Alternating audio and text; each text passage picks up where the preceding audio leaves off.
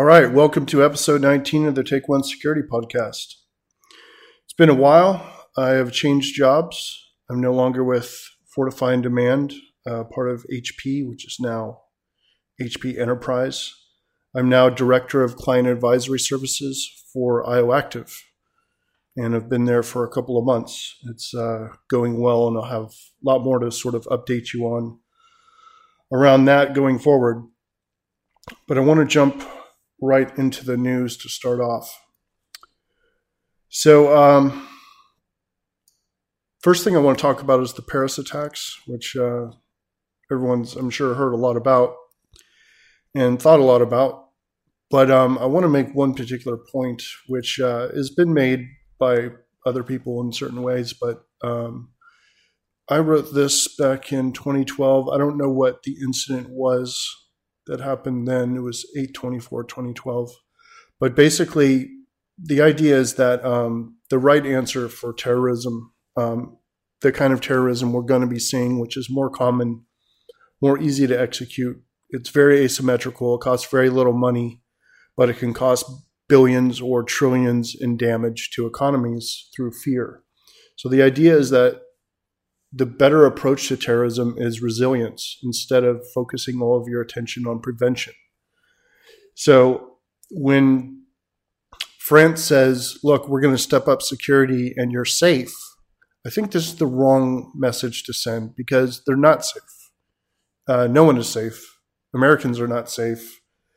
Um, the French are not safe. It's not necessarily safe to go out in public, um, to go to a cafe and eat when these terrorists are out there and they want to attack us. But it's also not safe for a number of other reasons. You could choke on something, you could get hit by a car, you could have a heart attack. Uh, the world is not safe. Life is not safe. Life is the number one cause of death. Um, we don't need to say this, right? If if we say that, look, you're safe, we're going to keep you safe. We have people out there with guns, they're watching it, it's false. And when it crashes down, it it hurts morale. It hurts uh, people's ability to function a lot worse than if we told them the truth. Now, the truth is, yes, we can be attacked at any moment.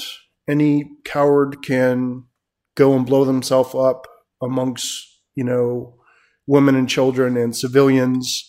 And this is an easy thing to do, but we don't care. We are basically turn turn the population into heroes by going out and eating in a cafe, by drinking coffee, by meeting with your friends in public. When you know that this threat is out there, you are upholding the concept of, of freedom and courage just by being out there, right? So if there's a terrorist attack on Monday and you go out on Tuesday, that is your duty. That's what you should do. Guess what? You might be attacked on Tuesday because you can be attacked. And yes, we'll have more cops out there. We'll increase security, but things will get through.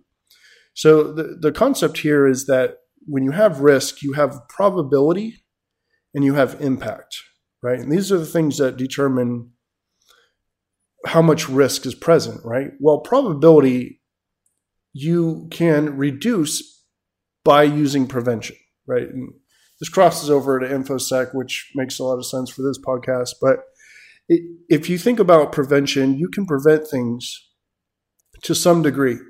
Um, but Eric Cole said it best. I don't know, ten years, fifteen years ago. You know, prevention is ideal, but detection is a must. Um, and this is a similar scenario in, in the sense that protection is ideal, but resilience is a must absolutely must be able to handle attacks that happen to us. Right now, the US is so fragile because you could take pipe bombs, which I don't know how much they cost to make, but I'm sure they're extremely cheap. What, $100, $30, $200? I have no idea, but probably super cheap. You, you blow up 10 of them in malls or schools or whatever. Like, it's just so easy to scare us. I mean, that would shut people down. They wouldn't send their kids to school the next days, weeks. The people will be frozen in panic. Now, maybe that's just something will happen the first time or the first couple of times, and maybe we, we would get better at resilience naturally. But I think we need to get ahead of this and say, look, we can be attacked.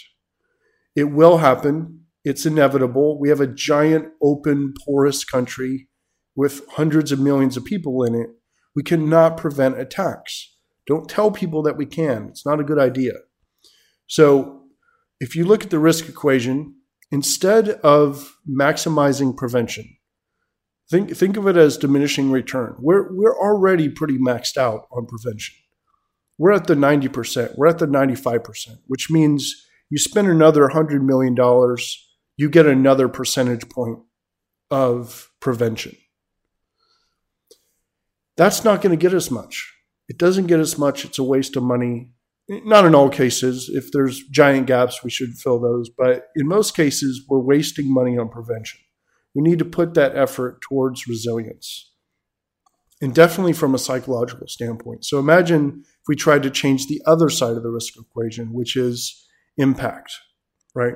Now, impact of physical things is not really variable, right? If you damage a building or you, you know, hurt the economy in some normal way, you blow up a bridge or something, well, that has a money value and that's an impact.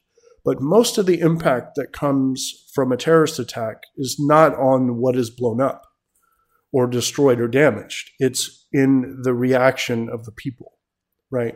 So let's say that's 5% physical damage. Well, no, probably 1% physical damage and 99% reaction to that physical damage, right? How much did the economy suffer after 9 11 versus how many people died and, you know, the, the structures that were brought down and that sort of thing? Well, the, the fear, the Iraq war, all of these things are what did the damage. The reaction to 9 11 is what did the damage, more so than 9 11 itself, right?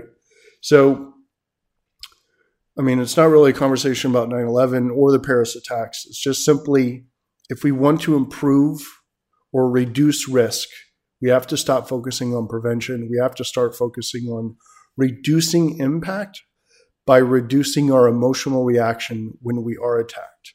So, one of the things I was talking about here is uh, an alternative response to a major attack, right? So, instead of saying you've hurt us badly, and the news shows it for weeks on end. And for those weeks, you're basically getting people more angry, you're getting people more afraid. You're basically increasing the chance that you're almost guaranteeing that people are going to do copycat attacks. And the same groups are celebrating as a result of your news coverage. And they're preparing new attacks. The news response makes their attack successful, right? So here's an alternative. Um, and this would be for 9/11, but but it's similar for any type of attack. So great, you knock down two buildings. This is like Obama speaking, or whoever's in charge at the time. Cleanup and reconstruction are already underway. You also killed 3,000 Americans. That's unfortunate, but we lost 86,000 people last year to car accidents. So I think we'll be okay. In fact, other than sending SEALs to haunt your dreams until you face justice, you haven't actually accomplished much. Sleep well. Right? And this is not, you don't want to minimize what was lost. You, you don't want to, you know, insult the families who lost people and that sort of thing. But you want to say, hey, look, um, you know, in Paris, we lost a couple hundred people, right? The, Par- the, the French should reach out and be like, look, we lost that many last year to bee stings. Right. And this is not like a Bush come at me type thing. This is basically saying we are resilient. We will go out tomorrow. And um, if we see you on the street, we will take you down. Uh, we will fight back. But in the meantime, we're going to carry on with our lives. And it also, in the meantime, our security forces are going to look for you. And we're not going to say your names. We're not going to say your names. We're not going to make you famous. We're, we're going to basically turn you to anonymous future dead people, and we're going to carry on with our lives. And that will reduce the impact of any attack and therefore reduce our risk. So that's that idea. All right. Um, so some news on the OWASP IoT project. So first of all, the name of the project is the OWASP IoT project. It's not the OWASP Top 10. I went into this a while back. Uh, basically, the Top 10 is a little bit restrictive. Um, it's got some, a number of issues with it. So it, it was rebranded a number of months back to the OWASP IoT project. Um, and it's basically an umbrella project. It has lots of projects underneath it, similar to the mobile project and a number of other OWASP projects. Uh, so, some exciting news though is we're adding a SCADA top 10 list. Um, and this is really just a top vulnerabilities list with 10 items in it. Again, we're not trying to play up this whole top 10 thing, but we do have 10, 10 vulnerabilities in, uh, under SCADA. And it's one of the tabs now that's on the uh, that's inside of the project. So the project, when you go to the OWASP IoT project, it's basically a uh, a list of tabs, and it's got various projects un- un- underneath it. Right? It's got vulnerability projects. It's got the attack surface project, which I talked about at DEF CON, uh, and a couple other places. So it's like a collection of projects underneath it. And this new one, it's run by a guy named Nabil Ouchn, which I'm sure I'm butchering in terms of pronunciation, but uh, he's going to be the project leader of this project because he's the one that did this research already. And I invited him to come and uh, participate in the OWASP IoT project. So he's going to be running it from there. Uh, really looking forward to having him part of the group uh, and welcome him to the project. Next story Pentagon farms coding to Russia. So, evidently, uh, this is interesting point. It kind of goes to this whole supply chain thing. Like, where are you getting your stuff from? Um, when you outsource, are they really outsourcing? We heard this story a long time ago about, you know, the developer who was uh, a star developer internally for a company. Turns out he was in turn outsourcing all that stuff to uh, some some country in India, I believe. Um, well, some external country to the U.S where the original country was. I think it was the country was India. Um, might have been somewhere else in Asia, but um, anyway, he got he got caught, and uh, that was a big deal. But in this case, it was it was uh, some military contracting work, and it was outsourced and then outsourced again, and eventually got outsourced to Russia, which uh, could be an issue if it's a military application. So this whole supply chain thing and chain of trust and sort of concept is just really interesting to keep an eye on, especially uh, especially today. Crypto email service uh, pays ransom, gets taken out anyway. This whole ransomware thing is really interesting, right? It's like, you know, when do you pay? When do you not pay? Um, it really it all comes down to how screwed are you with not having the data that was encrypted. First of all, why did you get compromised in the first place? It's usually low hanging fruit, easy vulnerabilities done en masse across the entire internet, and then you get caught in it. So, I mean, how do you solve that? You you stay patched, right? You close vulnerabilities, um, you patch them, you keep them from being there, and you won't get compromised. That's that's the first thing. Second of all, if you didn't do that, you should have good backups and they should be known good backups. Don't be backing up a whole bunch of encrypted stuff. Um, that's not going to help you unless you have the keys. But um, basically, you have lots of ways to get out of this. Have good backups. Be patched in the first place. Now, if you get past those and you screwed both of those up, then you have the question of do you pay the ransom? Um, and that, that's a tough one. I, I, think a lot of people do pay the ransom. Uh, if you're some high profile security company, like these antivirus companies or whatever, uh, they often don't like to because they don't want anyone to know they got compromised in the first place. So it's a big mess. Um, there was also a recent uh, recent issue with ransomware. First of all, there was a, a new compromise where it was happening to Linux boxes. It was actually like web servers getting compromised en masse. And uh, it was just going and encrypting basically all the content that was being served to the web. So the website would go down and they would get the email saying, hey, you know, we've encrypted your stuff.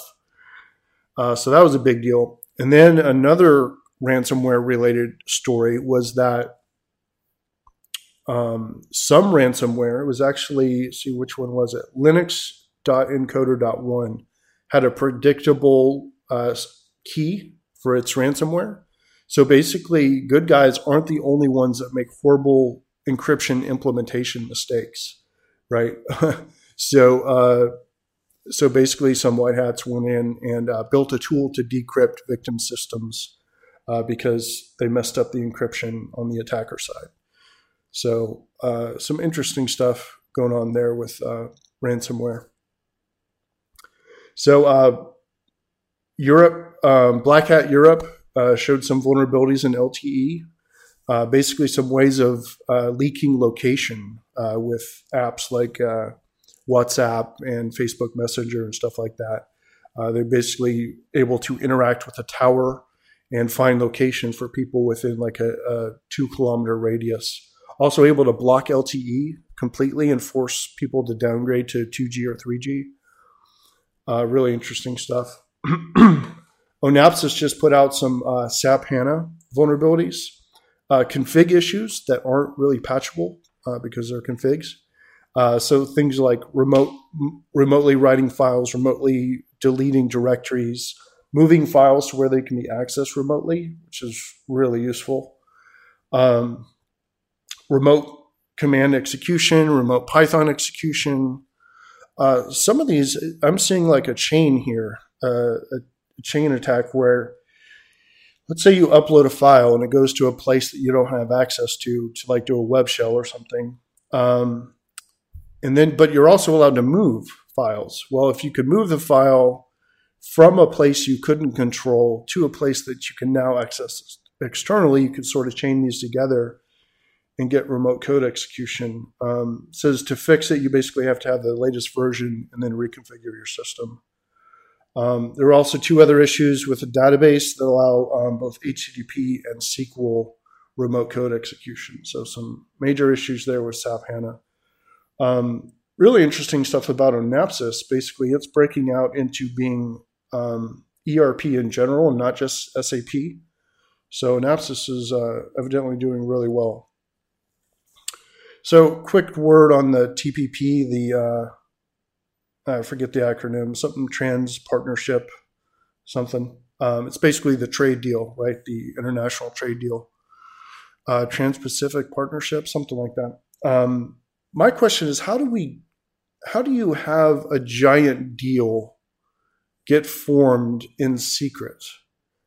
Um, and maybe I'm missing some part of this where it actually did go through due process, and now now we're being allowed to comment on it uh, or reject it or whatever. But it just seems like something that affects so many millions of people and the economy in general should not be allowed to be secret. And maybe that's just dumb of me, or, or maybe there is a vetting period that I'm not aware of. But it seemed to me like this went on for months and months and months in private, um, not even in private, in secret which is a, a bit worse. And and then basically they drop it on you and say, "Yeah, here it is. This is what we're doing." Um, and I I don't know what the mechanism, like I said before, is to actually oppose it. Uh, you know, assuming one country or or more didn't like it.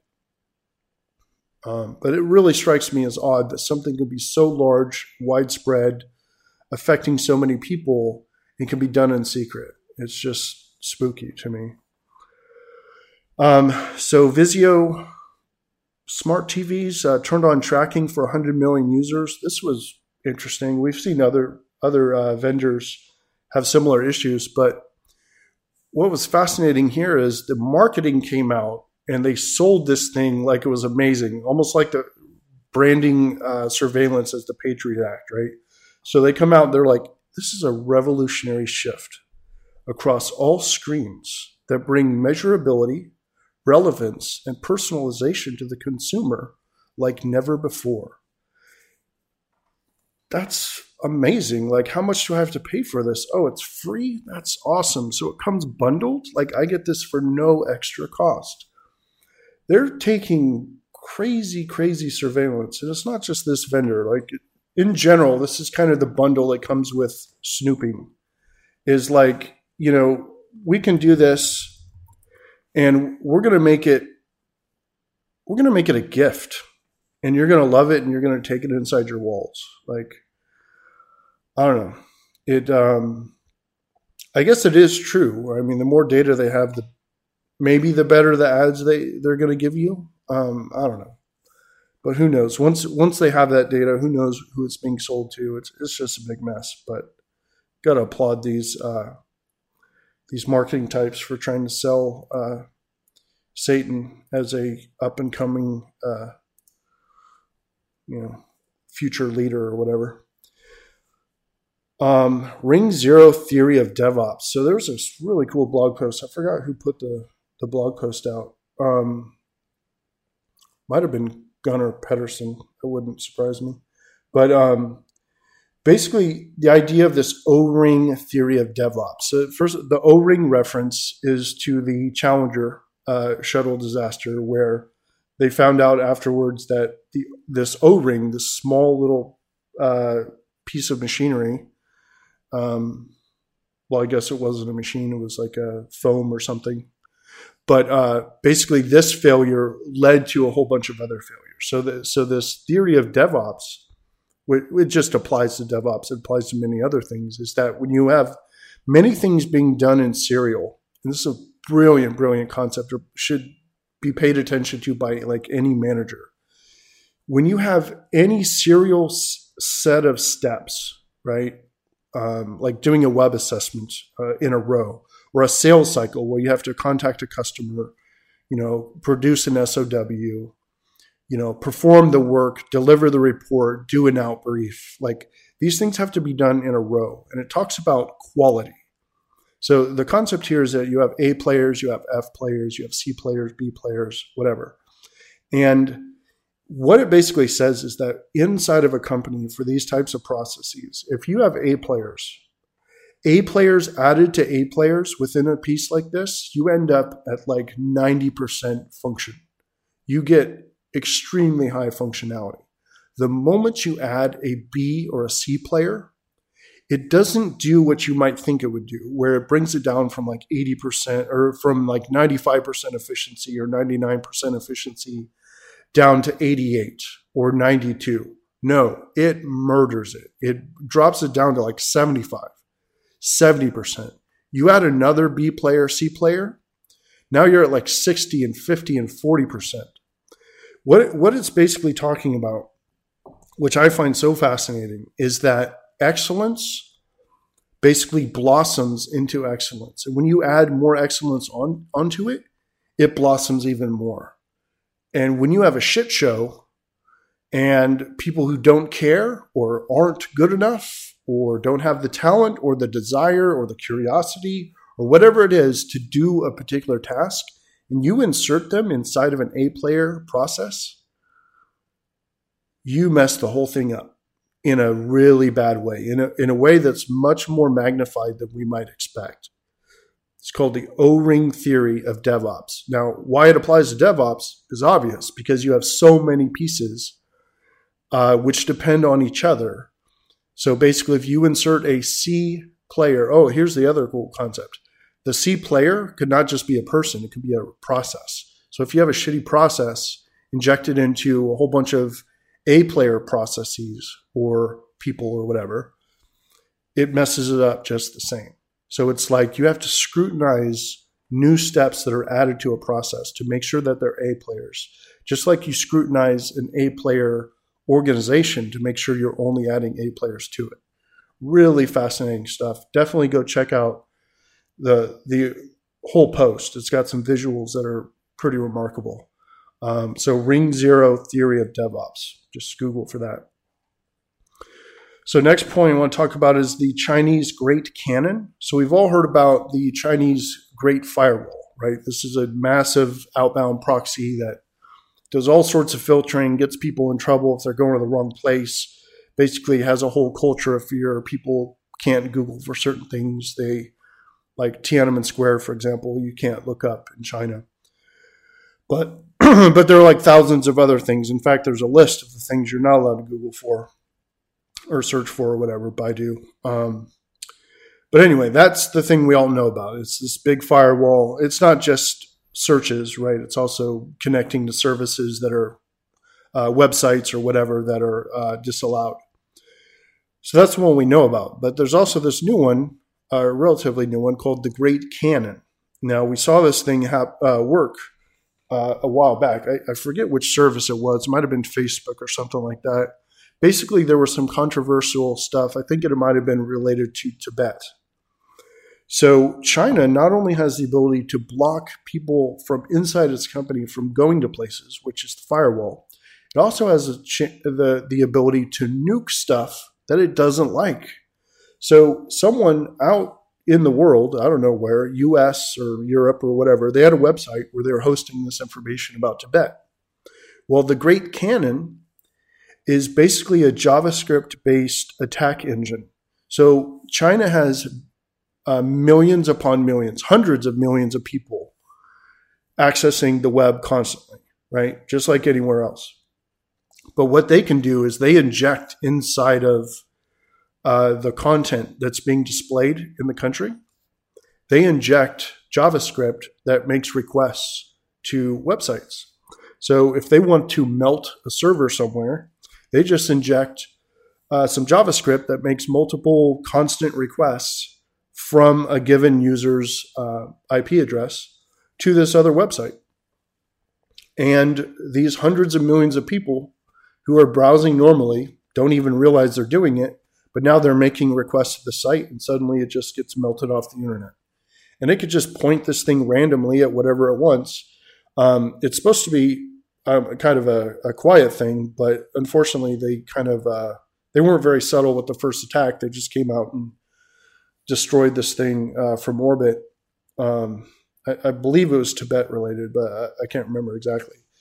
But uh, really fascinating. So great firewall, great cannon and uh, this thing's ready to uh, shoot at whatever they want it to. So I got a couple uh, couple of extra things here. A must-read article: "What ISIS Really Wants" by the Atlantic. This article is spectacular. It's a little bit long, but it goes very fast. I, I don't know if I should have told you it was long, so people get scared. But it's um, it's very fast read. It'll probably take you ten minutes to read it maybe 15 minutes, whatever. But it's just so in depth about what ISIS is actually trying to do, what the organization actually is. There are a lot of Muslims in the world who don't believe that ISIS is real. They believe it's kind of like a uh, a, a, giant conspiracy against. Um, it, it's basically a, a, a false flag uh, operation, is what a lot of moderate Muslims believe. That's why they're not pushing against ISIS because they assume it's being run by Israel or the US just to make people hate Muslims. So that's that's a big problem because moderate Muslims are the only ones who could really help us against extremism. Uh, extremism. So this article breaks down what ISIS actually is. It shows that it's actually real. They actually do have an ideology and it's fascinating. I mean, I won't do it any sort of honor by describing it, but basically, they want to return to a seventh century Islam, an original Islam based on Muhammad's teachings. Um, they basically think everyone else is uh, not following the original teachings. That's why they're attacking all these other uh, Muslim groups, even the other terrorist groups, because they think they're not pure enough. And they're basically trying to start a world government, um, the only true Muslim world government. That's why they're getting all these people from, you know, Europe and Asia and all over the place, uh, U.S., you know, U.K., whatever. They're coming to join this place because their their their uh, marketing, their propaganda is like, look, we are the only true Muslim. Uh, enterprise. We're the only true Muslim government organization. We, we are the real deal. No one else has been this ever since Muhammad died. And we're bringing back the real stuff.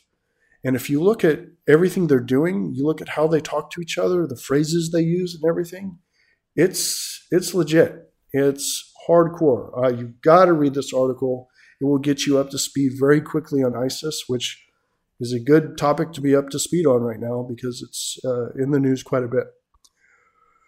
Finally, I've got two must follows Gunnar Peterson, so it's G U N N A R Pedersen, and Benedict Evans. So, Gunnar, I've blogged about him a number of times and tweeted about him. Um, he is a brilliant guy in security, has really great insights, has a great blog. Um, it's one raindrop. If you just search for that, the number one raindrop, and I think it's typepad.com. Um, that's his blog. And the other guy's uh, Benedict Evans. So he is a guy who works for um, Andreessen Horowitz, which is a venture capital group. Um, but he does analysis of trends, um, stuff like you know software is eating the world, which uh, Andreessen did. Um, but he does one on mobile versus PCs. His blog is extraordinary. He does these very very long posts deep, deep analysis on trends and patterns and what we can expect uh, from the future. So those are two uh, two guys I definitely recommend you take a look at. And uh, that's it for episode 19. I will see you next time.